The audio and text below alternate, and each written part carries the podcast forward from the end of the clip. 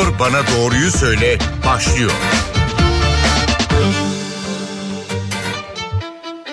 NTV Radyo'dan herkese merhaba ben Aynur Altunkaş. Yeni bir Doktor Bana Doğruyu Söyle programında birlikteyiz. Covid-19 küresel salgınında hem dünyada hem de Türkiye'de rakamlar endişe verici.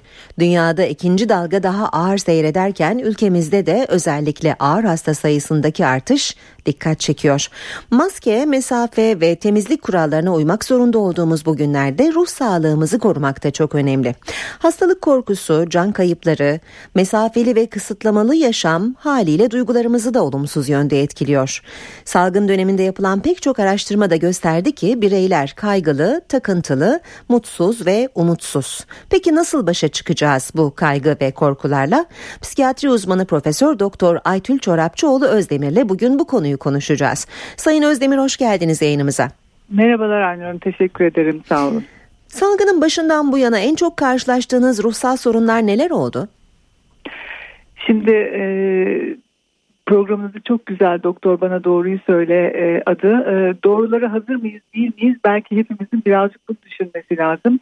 En çok e, karşıma çıkan ben tabii işin e, psikiyatri aşamasına baktığım için e, daha çok kaygı benim e, karşıma çok geliyor. Çünkü insanlar kendilerinin yakınlarının hasta olma kaygısını çok fazla taşıyorlar. Özellikle daha önce ruhsal problemi olan kişilerin sağlıkla alakalı takıntılarının giderek giderek daha da arttığını görüyoruz. E, bu dönemin özellikle de karantinaya alınan ya da yoğun bakıma alınan hastalarında ise travma, travma sonrası stres bozukluğu belirtileri çok yüksek. Yani yaşanan salgın, yaşanan salgının etkileri, yaşanan salgının bize e, kapanmak zorunda bırakması ya da yoğun bakım süreçleri gerçekten e, yo, travma olarak algılanıyor. Yani depremin etkisi, yangının etkisi ve benzeri bir takım doğal afetlerin etkisi neyse salgının da etkisi o kadar ağır ruh sağlığımız için. Evet yani hiç kuşku yok ki bunlar e, ruh sağlığımızı değiştirdi bir dalgalanmaya yol açtı deyim yerindeyse. E, peki tünelin ucunda bir ışık olduğunda onu gördüğümüzde e, bu sorunlar uçup gidecek mi yoksa kalıcı olma riski var mı?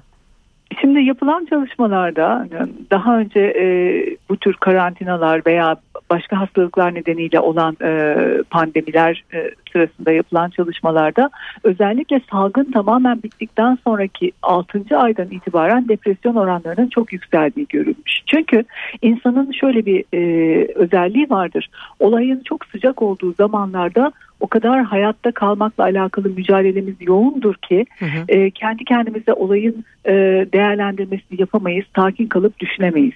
Ne zaman ki olay yatışır e, ve e, kendimizle baş başa kalırız, işte o zaman yaşadıklarımız yavaş yavaş yavaş yavaş yükselmeye başlar içimizde ve aynen bir sütün taşma etkisi gibi bir süre sonra yani olayın e, tehlikesinin geçmesinden bir süre sonra yoğun bir korku, gerginlik, uyku problemleri, e, isteksizlikler, işe karşı, hayata karşı korkular, sıkıntılar, hep kötü bir şey olacakmış beklentileri ortaya çıkmaya başlar.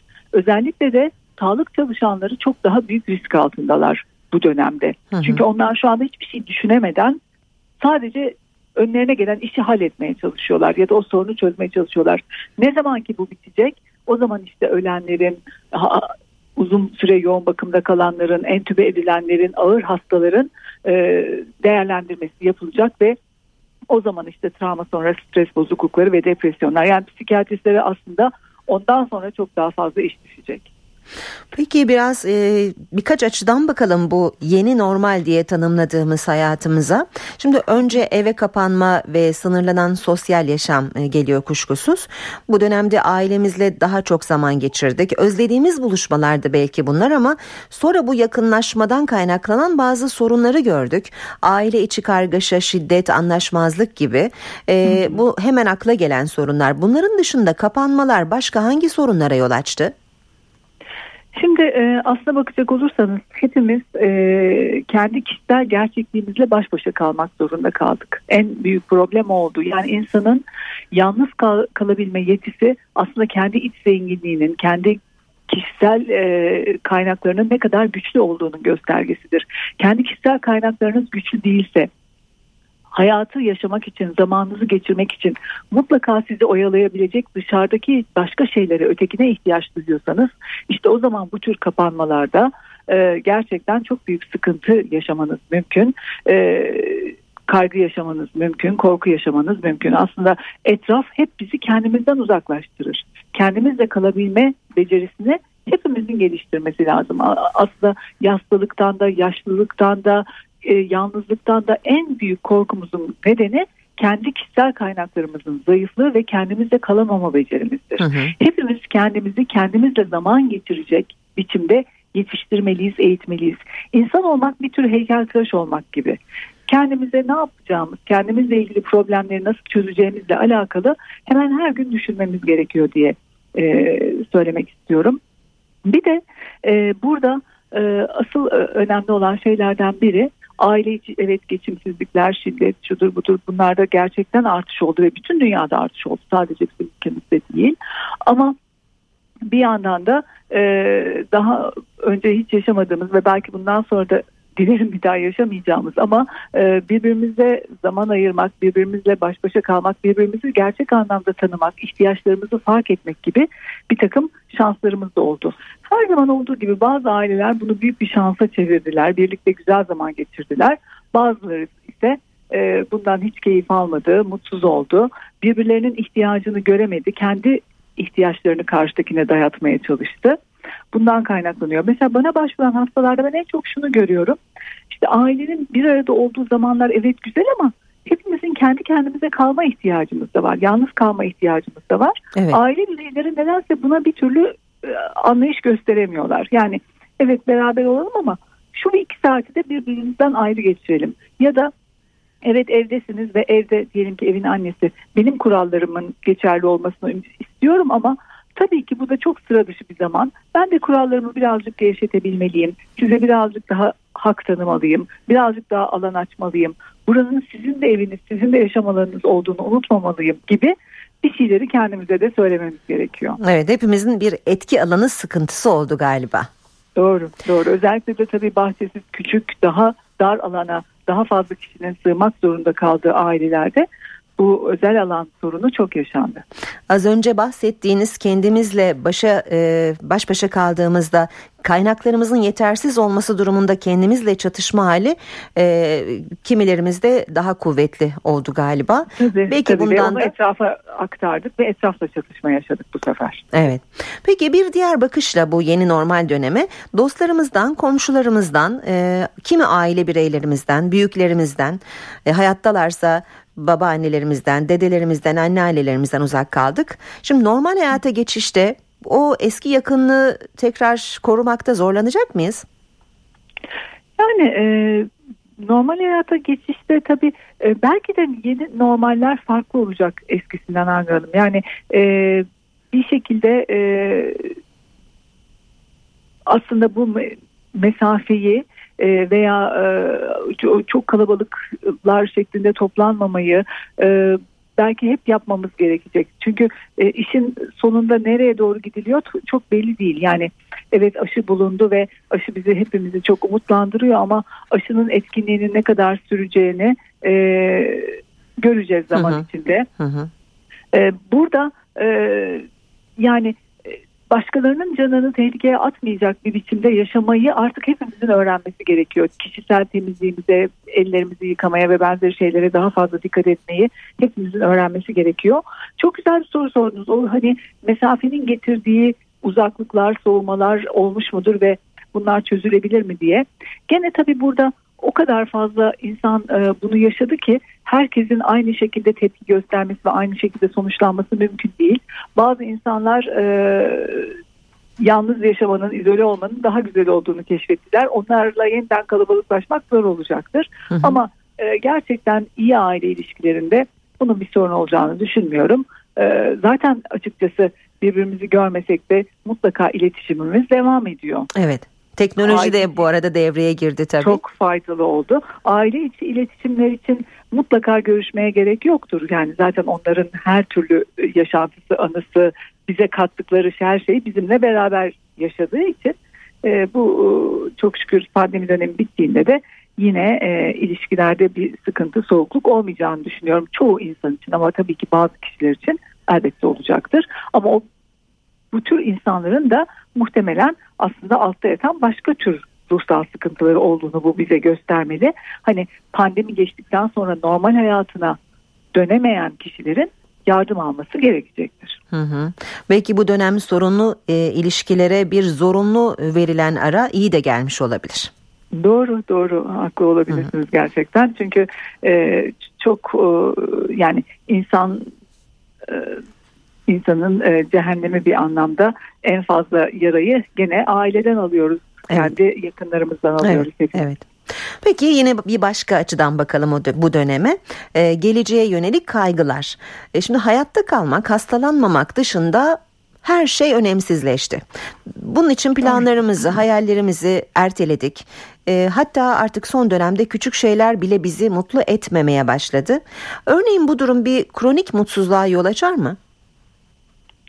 Yani e, kronik mutsuz şimdi zaten depresyon çok yaygın bir ruh sağlığı problemi. Yani her üç kişiden biri e, Dünya Sağlık Örgütü verilerine göre hayatının bir döneminde ya depresyon geçirdi ya şu anda depresyonda ya depresyon geçirecek. Bu çok büyük bir rakam. E, evet. E tabii ki bu var olan depresyonu tetikleyecek bir takım şeyler de gerekiyor. Bu pandemi de onun için e, bulunmaz bir e, zemin yarattı, altyapı yarattı.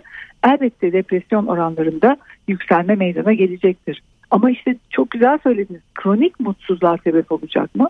Şimdi e, evet e, yoğun bir sıkıntı ve kaygı e, yaşanabilecek bir dönemden sonra 3-6 ay kadar e, uyum problemleri, adaptasyon problemleri olmasını belki e, anlamak mümkün. E, çok ciddi bir işlev kaybına sebep olmadıkça kişinin işlerini yapmasını, sosyal hayata katılımını, kendi kişisel bakımını çok fazla etkilemedikten sonra buna e, tolerans göstermek mümkün ama bu eğer devam eder ve gerçek anlamda bir e, kronikleşen mutsuzluğa, isteksizliğe, umutsuzluğa, yaşam sevinci kaybına dönüşürse o zaman profesyonel anlamda müdahale etmek, e, yardım al alınması gerekecektir. Ailelerin de bu konuda dikkatli ve uyanık olmasında fayda var. Çünkü bazen de e, yaşanan sorunların ruhsal bir takım problemleri görmezden gelmeye ya da normalleştirmeye başladığını görüyoruz. E, yani gerçekte bir depresyon var ama herkes diyor ki e ne yapalım bu dönem böyle olması gerekiyor. Onun için e, görmezden geliyorlar, e, tolere ediyorlar. Halbuki basit bir müdahaleyle belki o insanı tekrardan umutlu, mutlu, iyi bir şekilde yaşatmak mümkün olacak. Evet. Şimdi e, radyolarını yeni açanlar için söyleyelim. E, baştan bu yana dinleyenler için de hatırlatalım. Bugün e, Covid-19 pandemisinin ruh sağlığımız üzerindeki etkilerini konuşuyoruz. E, bir başka açıdan ele alacak olursak e, Aytül Hanım kendimizle e, evde kalınca hep e, hastalıkları konuşur olduk yakınlarımızla. E, hatta kendimizi çok dinler olduk. Vücudumuzdaki her bir arızayı bir hastalıkla ilişkilendirdik ya da Covid-19 ile ilişkilendirdik. Ama bu arada hani neden böyleyim diyerek e, cevap al- almak üzere bir hastaneye gitmeye de korktuk. E şimdi içinden çıkılmaz bir durum haline geldi. Bu paranoid durumdan nasıl çıkacağız? Şimdi şöyle bir şey, e, bu dönem aslında sadece Covid-19 nedeniyle değil, başka problemler nedeniyle de e, sıkıntı yaşamak mümkün ve e, bu konuda sorun yaşanıyor. Çünkü şöyle bir durum var. E, diyelim ki kalple ilgili bir probleminiz var ya da enfeksiyon probleminiz var ya da kronik ağrılarınız var. Doktora gitmek istemiyorsunuz çok çok haklı olarak e, hastalık kaparım düşüncesiyle. Bu nedenle başka nedenlerle de aslında sıkıntı yaşama ve ölüm oranlarında artış olduğu hı hı. E, söyleniyor yapılan çalışmaların sonucuna bakılarak. E, Burada tabii e, ne yapmamız gerekiyor? E, açıkçası ben hani şu anda size Aa, riski yok her türlü probleminiz için tabii ki sağlığınızla ilgili çözüm bulmaya çalışın diyemeyeceğim. Bu yanlış olur. Hı hı. E, evet risk var ve hastanelerde tabii ki doğal olarak risk çok daha fazla. Hakikaten e, bir şekilde evde geçirebileceğiniz, atlatabileceğiniz ya da telefon yardımıyla çözebileceğiniz problemleri evde çözmeye çalışmanızda fayda var. Ama e, yani bazı şeyler evde çözülemeyecekse de evde, bir uzmana görünmek yok, gerekiyor. Aynen, aynen evet. bunu mutlaka bir yardım almak ve uzmanına ulaşmak gerekiyor. Ee, ama tabii ki e, biraz önce hani programın başında söylediğiniz gibi maske mesela doğru maskeyi kullanmak ve seçmek çok önemli. Ben görüyorum bazen sırf kıyafetine uygun olsun diye ya da e, hoş gözüksün diye hiçbir işlevi olmayan maskeleri takıyorlar. Evet. Yani yüzünüze mendil kapatmaktan hiçbir farkı yoktur onun. Son derece komik. Maske denen şeyin üç katlı olması lazım. Aradaki tabakanın mutlaka özel bir yapı, maddeden, melt brown denen bir maddeden yapılmış olması lazım. Bunlara dikkat etmek yani kendimizle alakalı bir aksesuar e, takıyorsak e, bunu yani aksesuar gibi düşünmek çok son derece yanlış. Bu kolyeniz, küpeniz gibi kıyafetinize uyması gereken bir şey değil. Sağlığınızla alakalı sizi korumak ve dışarıdaki solum havanın size temas etmesine engel olması gereken bir filtre aslında. Bu göze bakmak zorundayız. Evet. E, psikiyatri uzmanı Profesör Doktor Aytül Çorapçıoğlu Özdemir'le konuşuyoruz. Bir de öfke tarafına bakalım Sayın Özdemir. Şimdi maske takmayana, mesafesini korumayana, yemeği israf edene, doğaya çöp atana öfkemizi eskisinden biraz daha sert bir şekilde dile getirir olduk. Bir öfke kontrolü sorunu mu başladı yoksa? Şöyle e, tabii e, öfkenin altındaki yatan e, en temel e, motivasyon korkudur. Burada korku o kadar büyük ki e, bana bir şey olacak, çocuğuma bir şey olacak, yakınlarıma bir şey olacak korkusu. O nedenle bu tür önlemleri almayan kişilerde öfke çok daha yoğun ve çok daha yüksek oluyor ister istemez. Evet. Ee, bir de çocukların durumuna bakmak lazım. Ee, ya, evet. Haliyle anne babalara. Şimdi e, gelecek kaygılarını anne babalar biraz daha yoğun yaşadı. Eğitim aksadı. E, bu pandemi son pandemi değil insanlığın göreceği. Belki bundan sonra hatta kargaşanın, savaşların yerini yeri yeni virüsler, yeni salgınlar alacak endişesi var. Dolayısıyla çocuklarımızın geleceğinde bunlar mı olacak artık e, gibi bir e, düşünce söz konusu. Bu da e, tabii derin bir umutsuzluk yaratıyor. Bu umutları nasıl yaşartmak lazım?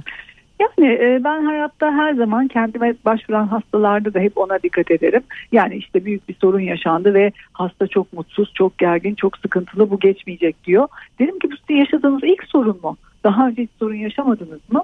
Sonra hatırlar evet ya der evet ben daha önce de böyle sorun yaşadım. E peki bu duyguları hissettiniz Evet evet bunları da hissettim. Peki nasıl geçti? İşte şu şekilde geçti şöyle yaptım bu kadar sürdü falan filan. Lütfen madem dünya çapında bir büyük problem yaşanıyor. Dünyanın tarihine bakalım. Dünya tarihinde birçok pandemi olmuş. Dünya tarihinde e, bilimin bu kadar güçlü olmadığı zamanlarda bile eninde sonunda bunu yenmiş dünya ve eski e, şey, hayata tekrardan kavuşmuş.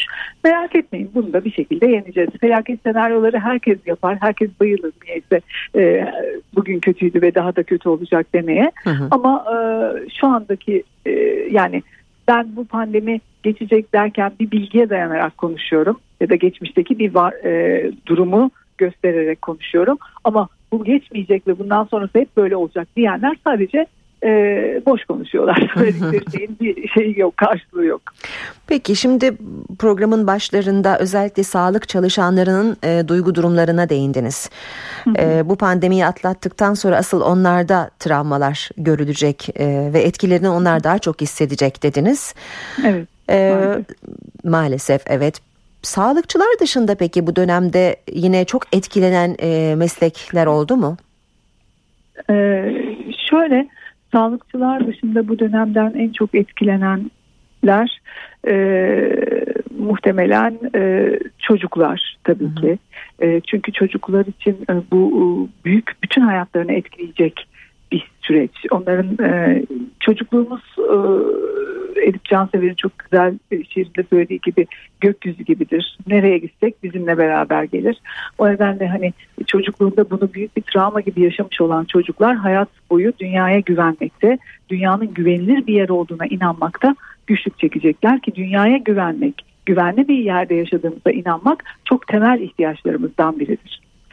Ee, burada tabii çocukları korumak, onların kaygısıyla doğru şekilde başa çıkmasını sağlamak bütün erişkinlerin, eğitimcilerin en temel görevi. Bu konuda ne yapılabilecekse sonuna kadar yapılması lazım. Ee, onun dışında tabii e, ruhsal problemi olanlar, ruhsal hastalığı olan insanlar e, gene büyük risk altında ve en büyük sıkıntıları onlar yaşıyor. Çünkü onlar e, bu tür travmalardan ya da sorunlardan daha büyük anlamlar çıkarıyorlar. Meslek grubu olarak dediğim gibi sağlıkçılar en önemli e, sırada. Ama o, onun dışında tabii ki iş yoğunluğu çok artmış olan sorumluluk taşıyan idareciler de bence e, bu salgın bittiğinde derin bir oh çekip e, çünkü her an e, yeni bir duruma adapte olmak, insanları korumak için yeni kararlar vermek zorundalar. Evet. Oldukça zor bir şey. Evet. Şimdi hep böyle umutsuzluk e, dedik, hani hayalleri erteleme dedik, bir kabullenilmişlik dedik. Pandemi süreci uzadı. E, kendimizi işte daha çok dinlemeliyiz, evimizi kendimizi tanımalıyız, hareket etmeliyiz, okumalıyız, içsel yolculuğa çıkmalıyız gibi önerileri hatta mutfakta da zaman geçirmeliyiz gibi önerileri çok duyduk. Ee, belki hala duymaktayız ama etkisi ilk günlerdeki kadar olmuyor. Yani bu bir yenilgiyi kabulleniş midir yoksa normal bir süreç midir? Normal bir süreç yani aslında adapte olma süreci. Şimdi şöyle aslında bu dönemde bence daha önemi var o tür tedbirleri, o tür şeylerin. Çünkü daha önce yani biz bunları ilk konuşmaya başladığımızda Mart Nisan aylarındaydık. Evet, evet. Ve o sırada çok heyecanlı ve ateşli bir biçimde herkes karantina yapıyordu, ona uydu falan filan. Fakat sonra yavaş yavaş artık hem yazın gelmesiyle hem de bunun geçmiyor. Çünkü insanlar hemen sonuç almayı bekliyorlar. Evet 15 gün eve kapandık artık bitsin diye düşünüyorlar. Maalesef öyle bir şey yok. Yani hızını azaltmaya çalışıyoruz, yaygınlığını azaltmaya çalışıyoruz. Hastane kapasiteleri sağlık sistemi çökmeden hastalığı e, idare etmeye çalışıyoruz.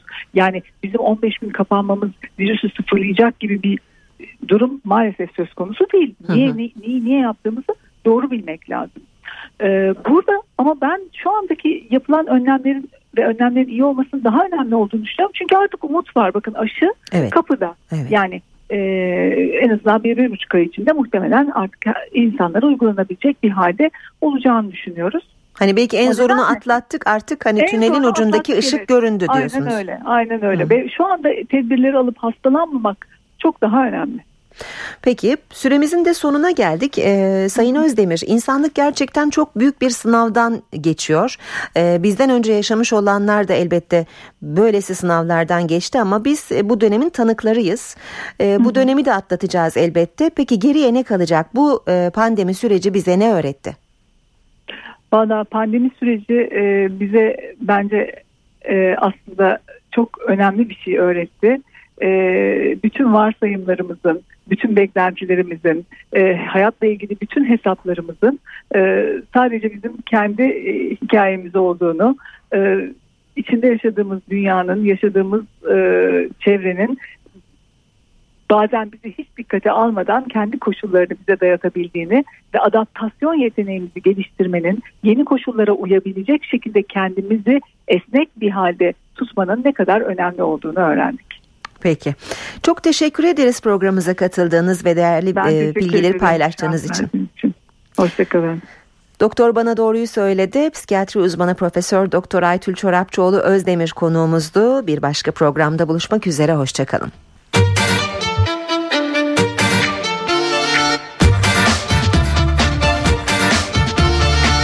Doktor bana doğruyu söyle.